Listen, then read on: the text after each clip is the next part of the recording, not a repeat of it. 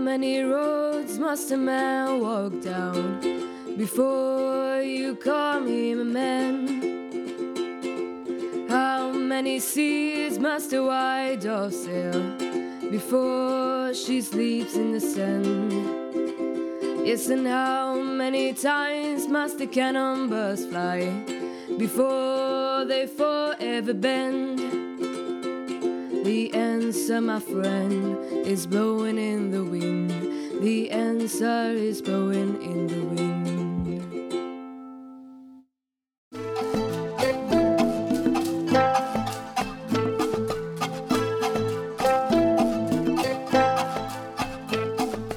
Bob Dylan è sicuramente uno degli autori più importanti che la storia della musica abbia avuto.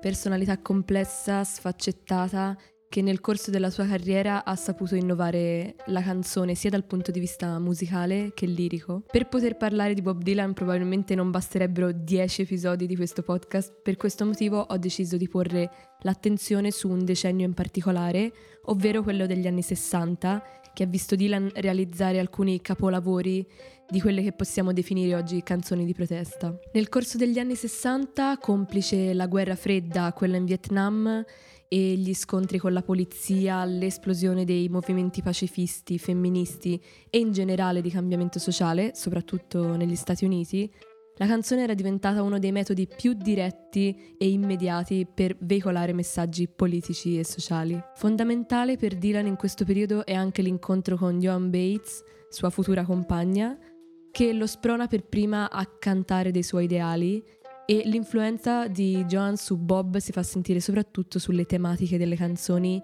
che si affacciano sempre di più su temi politici di protesta. I due canteranno insieme per molti anni anche alla famosa marcia per i diritti civili di Washington del 1963, quella marcia in cui Martin Luther King tenne forse il suo discorso più celebre I Have a Dream. Il brano che ho cantato e di cui voglio parlare è Blowing in the Wind, che è diventata una sorta di manifesto pacifista e non perché sia l'unica, ma perché essendo fra le più celebri della storia, nonché ovviamente della produzione di Dylan, è fondamentale parlarne, penso.